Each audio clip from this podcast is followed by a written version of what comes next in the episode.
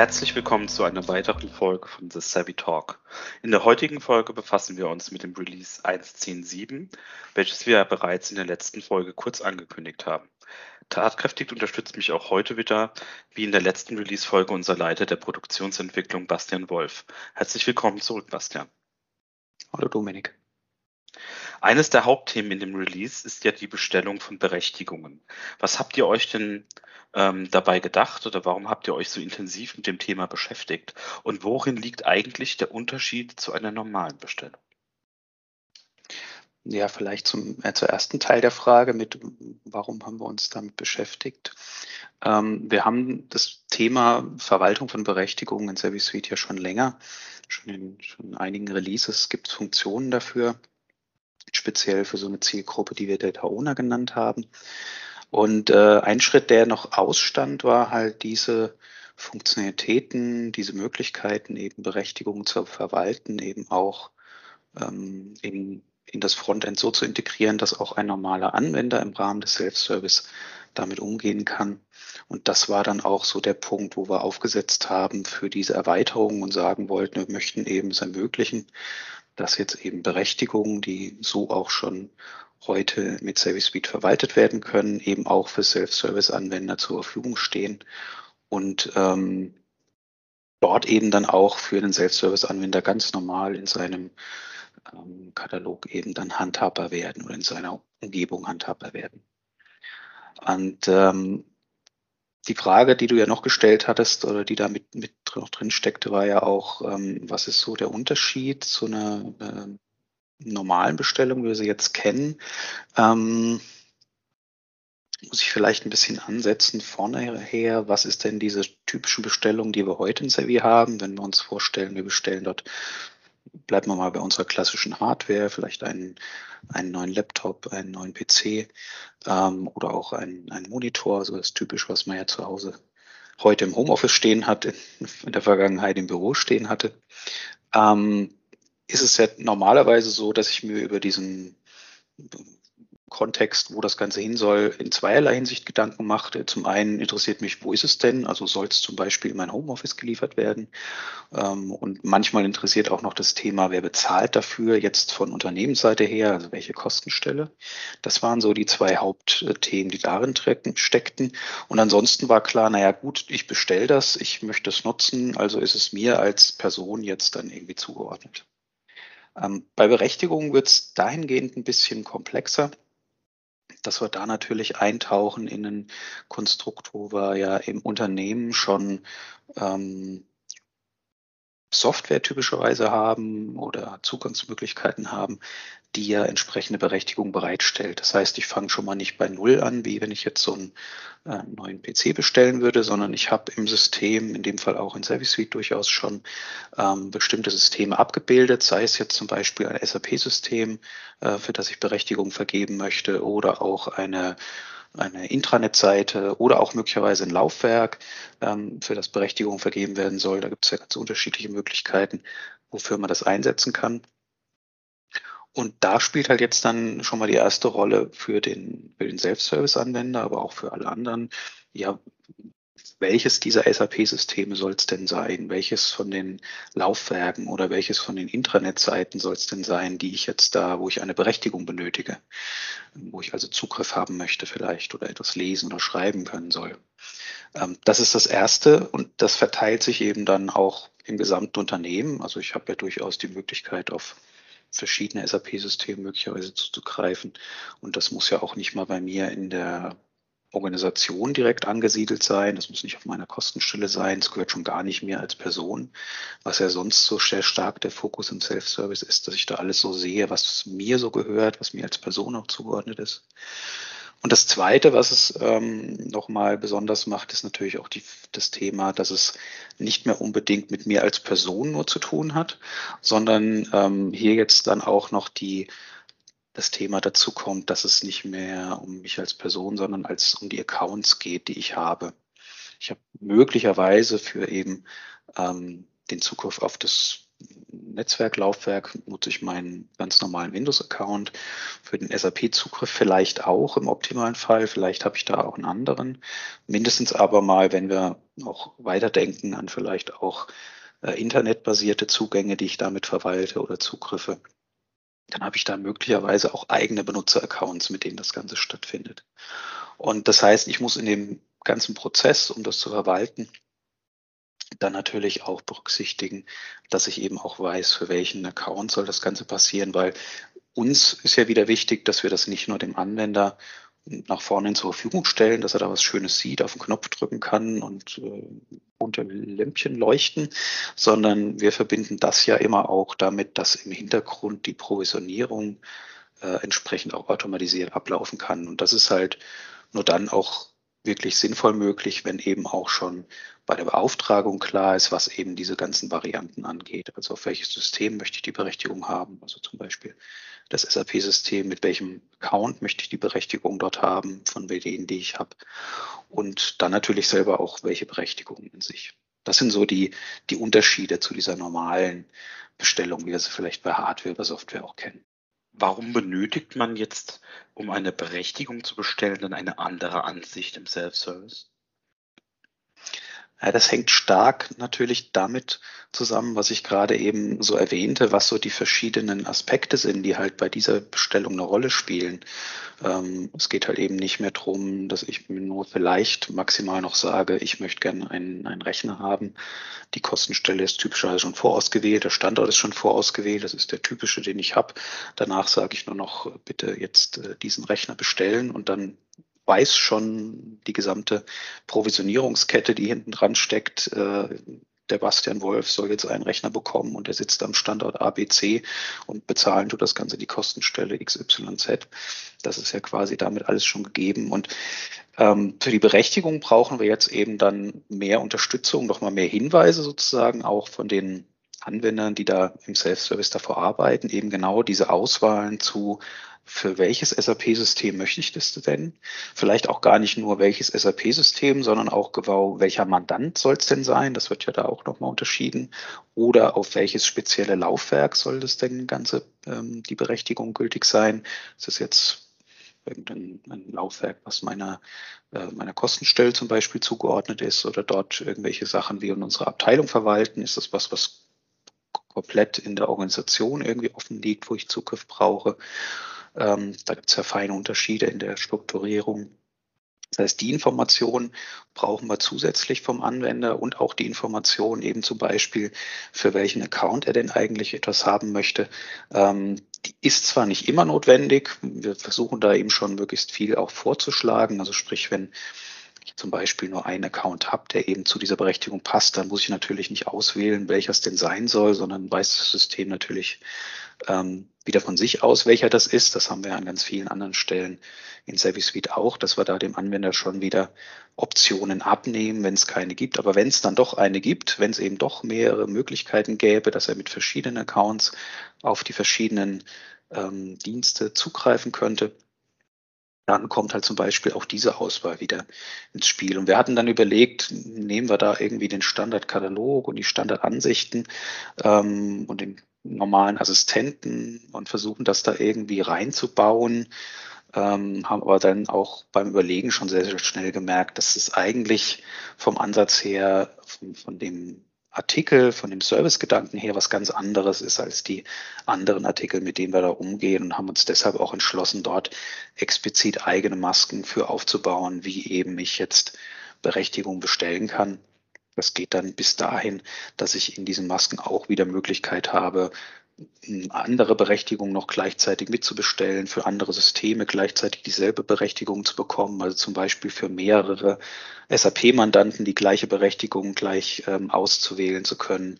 Ähm, oder auch in, für, für Eintragungen in Listen, zum Beispiel Verteilerlisten, ähm, eben gleich mehrmals zu sagen, ich möchte eben in drei, vier, fünf Verteilerlisten eingetragen werden, weil die sind alle für mich jetzt interessant. Das sind dann so Ergänzungen, die wir speziell in den Sichten und in den äh, Funktionen dort für den Self-Service gemacht haben. Wir wollten aber die Hürde gleichzeitig wieder klein halten das heißt, der Einstiegspunkt für mich als Self-Service-Anwender ist trotzdem weiterhin der Service-Katalog. Ich finde also auch diese Berechtigung, äh, die ich dann jetzt bestellen kann, nicht an irgendeiner ganz anderen Stelle, sondern ich als Self-Service-Anwender finde die in meinem Service-Katalog, so wie ich eben den ähm, erstmal den Rechner oder eben die Software auch dort finde. Ich kann danach suchen, nach Schlagworten, nach Begriffen, nach dem Namen des SAP-Systems oder auch nach dem Namen der Berechtigung, finde die dann in meinem Katalog und kann relativ direkt damit schon diese Auswahl treffen, wofür möchte ich denn jetzt eigentlich diese Berechtigung haben. Nun, jetzt wurden ja Berechtigungen eigentlich immer von dem Data Owner vergeben. Äh, wie ist denn jetzt geregelt, wer Zugriff auf eben diese Funktion oder auf das Feature bekommt? Ja, die gute Nachricht ist erstmal, der Data Owner kann ganz normal weiter seine Berechtigung vergeben. Also der wird von dieser Funktionalität, die wir da jetzt zusätzlich haben, erstmal nicht beeinflusst. Heißt, er kann ganz normal auch weiterhin Berechtigungen zentral vergeben, sprich also er ist derjenige, der steuert auf zum Beispiel, bleiben wir beim Beispiel SAP-System, wer auf dieses SAP-System Zugriff haben soll und genau auch welche Berechtigungen der haben soll. Ähm, es besteht aber eben jetzt die Möglichkeit, das auch zu verlagern und auch äh, in die Breite zu bringen, so dass eben auch Anforderungen von Anwendern direkt gestellt werden können für Berechtigungen. Und da spielen dann verschiedene Konfigurationsmöglichkeiten, die wir jetzt auch in dem Release dann damit angeboten haben, eine Rolle. Ich kann entweder dieses Feature komplett an- oder ausschalten. Also ich kann sagen, nee, ich möchte eigentlich gar nicht, dass meine Anwender das selber machen. Das bleibt in der Hoheit der Data Owner, so wie es jetzt quasi ja stand auch bis zum Release 1.10.6 war. Oder aber ich schalte es eben frei und gebe diese Möglichkeit allen Self-Service-Anwendern steuere aber dann nochmal speziell, dass eben nicht plötzlich jede Berechtigung äh, im Katalog angeboten wird, für jeden Anwender angeboten wird, sondern kann schon nochmal auch einstellen, ich hätte gern nur bestimmte Berechtigungen eben freigegeben und möchte eben, dass nur diese Berechtigungen auch von Anwendern bestellt werden können. Und klar ist, danach können ja auch noch Genehmigungen erfolgen, die dann zum Beispiel die Freigabe auch erteilen, dafür, dass jemand diese Berechtigung auch bekommen kann. So viel zu den Berechtigungen. Kommen wir mal zu den Schnittstellen. Äh, um was für Art von Schnittstellen handelt es sich denn, die wir jetzt haben? Und ich glaube, das wird auch die meisten eigentlich in dem Zusammenhang äh, interessieren. Haben wir denn eine bidirektionale Kommunikation mit integriert? Ja, das Thema Schnittstellen ähm, beschäftigt uns ja auch schon seit einigen Releases. Ähm, wir haben schon seit einigen Releases angefangen, äh, nochmal neue Schnittstellen äh, für Sevi bereitzustellen. Wir hatten ja bisher ein sehr flexibles Schnittstellenkonzept, wo sich quasi so ein Stück weit jeder Kunde selbst Schnittstellen zusammenstellen konnte, ähm, um Kommunikation mit Sevi ähm, auszuführen. Wir haben allerdings auch gemerkt, dass das auch eine gewisse Hürde immer darstellt, um eben unser System zu verwenden, weil äh, ich eben dann wirklich auch für jeden Einsatzfall immer nachdenken muss, wie muss jetzt diese Schnittstelle aussehen, wie äh, möchte ich eigentlich, dass das Ganze funktioniert. Deswegen haben wir jetzt nochmal ähm, da eine Ergänzung vorgenommen, und zwar in zweierlei Hinsicht. Zum einen haben wir gesagt, wir bieten tatsächlich standardisierte Schnittstellen an zu unserem Datenmodell, also sprich zu allen zu den Informationen, die wir in Service Suite verwalten und äh, vorhalten und die auch im Ablauf sind, dass ich eben über standardisierte Schnittstellen diese Informationen abrufen kann, also Zugriff darauf bekomme und zum anderen das auch technologisch nochmal ein, Stück weit anders aufsetzen, dass wir sagen, wir nehmen dort ähm, REST-Web-Service-basierte Schnittstellen, also die auf Basis von diesen RESTful ähm, Kriterien aufgebaut sind, die heute im Internet sehr vielfältig äh, verwendet werden haben wir diese beiden Aspekte, diesen technischen Aspekt, wie sieht die Schnittstelle technisch aus über diese REST Web Service und wie sieht sie inhaltlich aus, nämlich, ähm, dass wir standardisierte Schnittstellen haben auf unser Datenmodell, ähm, haben wir beides zusammengepackt in diesen Schnittstellenerweiterungen. Bisher haben wir dort ähm, hauptsächlich lesende Schnittstellen bereitgestellt. Das heißt, jemand konnte ähm, bei Service Suite nachfragen, ähm, was für Artikel gibt es zum Beispiel im System, ähm, welche Auftragspositionen sind da, welche Ausrüstung sind da, welche Personen, welche Organisationen, wie sind die miteinander verknüpft. Also die sind auch in den, in den Schnittstellen dann über Verknüpfungen verbunden gewesen, so dass ich das auch nachvollziehen konnte, was da eigentlich wo zusammenhängt. Und jetzt tatsächlich im neuen Release können wir auch äh, wirklich dieses bidirektionale, diese bidirektionale Kommunikation nochmal ergänzen. Wir haben es nämlich ermöglicht, dass jetzt auch ähm, Rückmeldungen zur Auftragsposition, also diesen ganz normalen Ablauf, den wir in Service Suite haben, dass es ja Aufträge gibt, die ausgeführt werden und typischerweise eben auch eine Provisionierung statt, stattfindet dass Rückmeldungen zu diesen Provisionierungen eben auch über eine REST-Web-Service-Schnittstelle an Service gemeldet werden kann. Also ich kann jetzt nicht nur dann lesen, was in Sevi los ist und feststellen, was da, was da alles an Daten drin steht und äh, wo da was vielleicht auch an meinem Auftrag gerade los ist, sondern ich kann jetzt auch aktiv Informationen zu diesem Auftrag von einem anderen System an Sevi senden. Das ist auch so der typischste Anwendungsfall, den wir eigentlich haben. In Sevi entsteht die Bestellung, weil der Anwender eben sich eine Recht, äh, eine Berechtigung bestellt, wie wir es gerade eben hatten, oder eben auch eine Hardware oder eine Software. Äh, wir erbringen diese Leistung ja nicht selbst in Form von, dass wir jetzt dann sagen, wir rufen bei Dell an und dann kommt der Rechner irgendwie vorbei oder bei HP oder bei wem auch immer oder sorgen dafür, dass jetzt eben die beim Kunden vorherrschende ähm, Softwareverteilung dafür sorgt, dass die Software auf den, für den Anwender zur Verfügung gestellt wird sondern dafür binden wir ja andere Systeme an. Und diese Systeme können jetzt dann wirklich über diese REST-Web-Service-Schnittstellen eben Rückmeldungen geben, zum Beispiel und sagen, der Rechner ist angekommen und er hat eine bestimmte Seriennummer, der hat vielleicht auch eine bestimmte MAC-Adresse, weil die in Zukunft interessant ist. Oder die simpelste Rückmeldung zum Beispiel von der Softwareverteilung, die sagt, alles klar, ähm, die Bestellung habe ich ja aufgenommen, habe ich verarbeitet für die Software. Die Software ist jetzt ausgerollt und ist auf dem Kunden seinem System oder auf dem Anwender seinem System zur Verfügung gestellt worden. Damit kann ich die Rückmeldung an ServiceSuite geben, an die Auftragsposition dazu. Und damit ist für den Anwender, der dann in seiner Oberfläche bei in ServiceSuite wieder schaut, auch klar, ah, ähm, es ist bei mir angekommen, ich kann es jetzt nutzen und der Prozess in ServiceSuite läuft dann ganz normal weiter. Das ist das Bidirektionale, was jetzt in diesem Release dazugekommen ist. Woher weiß ich denn jetzt als Nutzer, wenn ich so eine REST-API-Schnittstelle integrieren möchte, wie genau die auszusehen hat? Und gibt es denn eine Möglichkeit für mich, die vorher zu testen?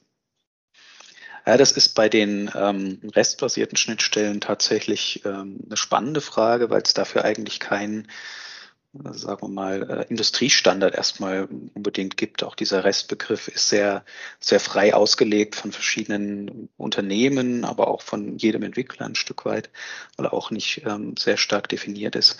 Ähm, wir haben uns entschieden, da dann ähm, die Dokumentation komplett über die OpenAPI Specification ähm, zur Verfügung zu stellen. Das ist eine Schnittstellenspezifikation speziell für REST Web Services. Die gibt es schon relativ lange ist auch schon bei vielen Anwendungen mit integriert, sieht man auch im Internet bei einigen, ähm, zum Beispiel Cloud-Diensten, die solche ähm, Schnittstellendokumentation dann auch anbieten in der Form. Und wir haben es nochmal so integriert, dass es nicht nur eben technisch dann für mich nutzbar ist, weil das auch eine, eine strukturierte Beschreibung ja darstellt meiner Schnittstelle, sondern ich als Anwender das auch nochmal visuell ein Stück weit sehe. Das heißt, es gibt eine Website, die wir mit ausliefern, die ist auch dann, wenn man die API installiert, mit vorhanden. Da kann ich als dann der Entwickler, der jetzt diese API ansprechen möchte, ähm, draufgehen, kann mich darüber informieren, welche Schnittstellen stellen wir zur Verfügung, welche Felder sind da drin definiert, was davon sind Pflichtfelder, was sind variable Felder, wie sieht äh, die Kommunikation aus, welche Fehlermeldungen werden ausgegeben in gewissen Situationen. Also diese ganze Beschreibung steckt quasi implizit im System mit drin. Und äh, wir haben deshalb auch darauf verzichtet, das irgendwie in einem extra Handbuch oder eine extra ähm, PDF-Dokument nochmal irgendwo zu hinterlegen, sondern das ist wirklich online im System abrufbar ähm, über einen Link, den ich eben aufrufen kann, wo ich dann immer direkt den aktuellen Stand der Schnittstelle in meinem Versionsstand auch in Service Suite abrufen kann und nutzen kann. Und das Spannende, das ist das was zum Thema Testern interessant wird, da gibt's halt kleinere Hilfsfunktionen, die es mir auch ermöglichen, dann direkt mal so eine Schnittstelle auszuprobieren. Das heißt, ich kann da auf den Knopf drücken, kann sagen, hier, ich würde gern mal äh, diese Schnittstelle abrufen, zum Beispiel also aus der Daten abrufen. Dann kann ich noch die Einschränkungen eingeben, ähm, die für mich da interessant sind, jetzt für den Test vielleicht mal zu sagen, ich rufe mal eine Auftragsposition ab äh, und kann mir dann schon am Formular angucken, ähm, wie sieht denn das aus, was wird da hingeschickt, was kommt wieder zurück, ähm, wie verhält sich das Ganze kann ich da quasi schon mal mich so ein bisschen orientieren und auch einarbeiten, bevor ich es dann eben wirklich ja in irgendeinem Programmcode oder in irgendein anderes Programm umsetze und dort einführe. Ein weiteres neues Feature, welches ja eher erst im Hintergrund seine Stärken zeigt, ist das Portfolio Management. Woher kam denn dazu die Idee und was macht die Funktion eigentlich so stark? Ja, angesprochen ähm, auf so eine Funktion wurden wir schon von verschiedenen Kunden, ähm, auch aus verschiedenen Perspektiven heraus, haben wir dann festgestellt, als wir die Informationen von den verschiedenen Anfragen mal zusammengetragen haben. Ähm, wir haben tatsächlich häufiger äh, zum Beispiel in, in größeren Unternehmen das Thema, dass dort ja eine typischerweise relativ zentrale IT ja dafür sorgt, dass es eben in Sebi Suite einen Servicekatalog gibt, eben mit Artikeln, die ich da drin bestellen kann, die ich nutzen kann. Und die werden dort bereitgestellt und häufig ja auch dann in dieser IT-Organisation erbracht. Ähm, nun ist es dann in gerade größeren Unternehmen ja häufiger so, dass ich, ich nicht alles unter dem Dach einer Organisation abspielt, also eines Unternehmens, einer GmbH, einer AG, ähm, sondern dass da ja durchaus eine Unternehmensstruktur gegeben ist, wo es unterschiedliche organisatorische Einheiten gibt. Das können eigene Gesellschaften sein, äh, das können aber auch möglicherweise eigene Abteilungen oder Bereiche sein. Das hängt ja immer sehr stark davon ab, wie das Unternehmen sich da strukturiert. Und was an uns da als Frage herangetragen wurde, war halt immer so das Thema, ähm, es gab Bedürfnisse aus diesen eigenen Gesellschaften, aus den eigenen Bereichen, auch ein bisschen Einfluss nehmen zu können auf die Artikel, die eben den, den Mitarbeitern in diesen Bereichen oder eben auch ähm, den Anwendern in diesen Bereichen oder auch Gesellschaften zur Verfügung gestellt werden. Also sprich, Sie sollten nicht unbedingt mit diesem Gesamtset, mit diesem ganzen großen Set an Artikeln, die im Gesamtkonzern vielleicht verfügbar sind, konfrontiert werden, weil es vielleicht da auch Überlappungen gibt, weil es vielleicht kleinere Unterschiede gibt, wo die eine Gesellschaft ein bisschen anderes Softwarepaket vielleicht hat als die andere Gesellschaft, aber ähm, es vielleicht sogar ähnlich heißt, auch eine ähnliche Bedeutung hat. Äh, und da kam häufig so diese Frage auf, kann man da nicht die diese eigenen Gesellschaften, diese anderen Bereiche, die stärker auch in die, ähm, in, in die Möglichkeit eröffnen, denen äh, die Chance zu bieten, eben den Servicekatalog ein bisschen einschränken zu können. Also von diesem großen Katalog, der insgesamt zur Verfügung steht, zu sagen, ja, ähm, ist ganz super, dass es da ganz so viel gibt, aber typischerweise nutzen die Mitarbeiter bei mir im Bereich oder im Unternehmen eben nur einen gewissen Auszug aus diesem Katalog, aus diesen Artikeln, die da zur Verfügung stehen. Und ähm, da das natürlich viele Gesellschaften, viele Bereiche betrifft, ähm, ist das natürlich schwierig, dann sowas zentral zu ähm, steuern zu wollen. Wir haben diese Funktion ja schon, dass wir sagen können, in bestimmten Gesellschaften, in bestimmten Standorten ähm, sollen bestimmte Artikel sichtbar sein, also bestellt werden können oder eben nicht bestellt werden können, werden dort dann auch gar nicht angezeigt potenziell. Das konnte bisher auch schon in Service Suite gesteuert werden, bisher aber zentral, also zentral über die typischerweise Katalogmanager, die in der Administrationsanwendung eben den Artikel administrieren und dann sagen, ja, ähm, für die Gesellschaften soll er gehen, für die anderen Gesellschaften soll er nicht zur Verfügung stehen. Und die Neuerung jetzt im Portfolio-Management ist eben genau diese Steuerung, äh, wer kann einen Artikel in meinem Bereich quasi bestellen, eben wirklich nach draußen zu lagern und von dem Katalogmanager eher in die Richtung zu lagern, wo die Entscheidungshoheit darüber typischerweise auch liegt, dann nehme ich in die einzelnen Bereiche oder eben in die einzelnen Gesellschaften. Wir haben dafür auch einen ähm, Begriff mal geprägt für die Zielgruppe, die wir da ansprechen, so Portfolio Manager im Anklang auch auf das Portfolio Management, über das wir hier sprechen, nämlich Anwender, die dann doch wieder natürlich in dem Unternehmen, in dieser Teilgesellschaft zum Beispiel oder in dem Bereich schon wissen, etwa was brauchen denn die Mitarbeiter bei mir typischerweise und äh, damit eben jetzt die Möglichkeit habe, in einer eigenen webunterstützten Umgebung zu sagen, ich sehe hier den Katalog von Artikeln, die eben äh, im Unternehmen vorhanden sind und kann jetzt aus diesem nochmal entscheiden, welche von diesen Artikeln sollen meinen Mitarbeitern bei mir in der Gesellschaft eben zur Verfügung gestellt werden. Das ist dann eben vielleicht nur ein Teil davon. Das geht sehr einfach. Ich setze, muss quasi, kriege eine Liste von den Artikeln, kann mir die anschauen und kann dann einfach Haken setzen, welchen ich haben möchte und welchen ich nicht haben möchte. Und das kann aber jetzt jeder eben für sich. Das heißt, der Portfolio Manager aus der Gesellschaft 1 ähm, trifft da eine ganz andere Entscheidung als der Portfolio Manager aus der Gesellschaft 2. Das können die auch komplett unabhängig tun, zu unterschiedlichen Zeiten, mit unterschiedlichen Artikeln. Und gleichzeitig muss sich der Katalogmanager, der jetzt die zentrale Pflege von den Artikeln übernimmt, eben damit nicht mehr auseinandersetzen und auch diese Frage quasi nicht mehr ähm, für sich beantworten, jetzt zu fragen, muss ich jetzt jeden Portfolio-Manager in den Einzelgesellschaften fragen, äh, welcher Artikel soll jetzt wo bei dir verfügbar sein und das eben zentral einzustellen. Das kann eben jetzt dezentral gemacht werden. Da man es ja dezentral machen kann, frage ich mal ganz offen, für wen ist das Feature denn überhaupt interessant? Spannend wird es natürlich, wenn ich genau diesen Anwendungsfall habe, dass ich eben ähm, dass es eben diese Unterschiede in den Gesellschaften gibt. Wir sehen das schon bei Unternehmen, die ähm, in Größenordnung von tausend, Tausenden von Mitarbeitern etwa gehen. Ähm, also auch dort gibt es häufig schon den Bedarf, manchmal zum Beispiel auch schon allein in Auslandsgesellschaften, die vielleicht angebunden sind, die eben dann doch auch andere Artikel möglicherweise nutzen ähm, als Unternehmen, die vielleicht an, äh, in der Heimatgesellschaft ähm, agieren, also aus IT-Sicht andere Artikel benutzen. Also sprich, wir haben zum einen den Fokus dort ähm, bei Unternehmen, die eben genauso divers strukturiert sind und eben wo eine gewisse Hoheit über welche Artikel stehen zur Verfügung, sie wirklich auch in die einzelnen Gesellschaften, in vielleicht einzelne Standorte auch verlagern und sagen, ähm, diese Hoheit, das zu entscheiden, liegt typischerweise dort und kann dort auch entschieden werden. Ein anderer Aspekt, der da aber durchaus auch noch mit reinspielt und das ist eine zweite Zielgruppe, die wir dafür auch sehen, ist ähm, aber auch Dienstleister und zwar eben jetzt nicht den internen IT-Dienstleister, sondern wirklich eben dann ein Service Provider, eben derjenige, der vielleicht ein wie man es früher bezeichnet hat, klassisches Outsourcing auch äh, für unterschiedliche Unternehmen anbietet. Auch bei diesen Unternehmen ist ja Service Suite durchaus im Einsatz.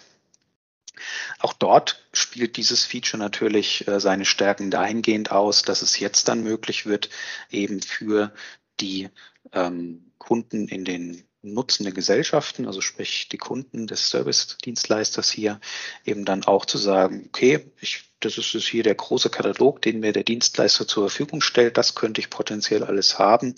Ähm, ich möchte aber bei mir im Unternehmen nur einen Auszug daraus nutzen und kann das eben dann auch da wieder relativ gut steuern in Abhängigkeit eben von dem, was können meine Mitarbeiter jetzt sehen äh, und was nicht. Da spielen dann zwar manchmal auch noch Aspekte mit rein, mit was ist vertraglich vereinbart und äh, wie es dann auch quasi dort aus mit der Leistungserbringung aussieht.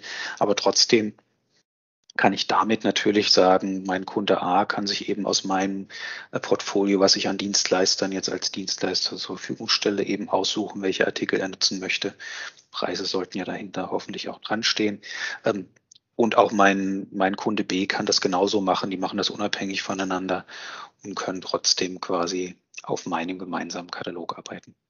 Ja, vielen Dank, Bastian. Genau das wäre nämlich mein Gedanke gewesen, dass wir sagen, das ist ja eigentlich optimal für so einen Multi-Service-Provider, ähm, weil er dann natürlich gleich noch die wunderbare Abrechnungsfunktion von uns mitbenutzen kann. Das macht es natürlich nochmal ein Stückchen transparenter. Ich bedanke mich dafür, dass du dir heute mal wieder Zeit genommen hast, um uns das Release vorzustellen.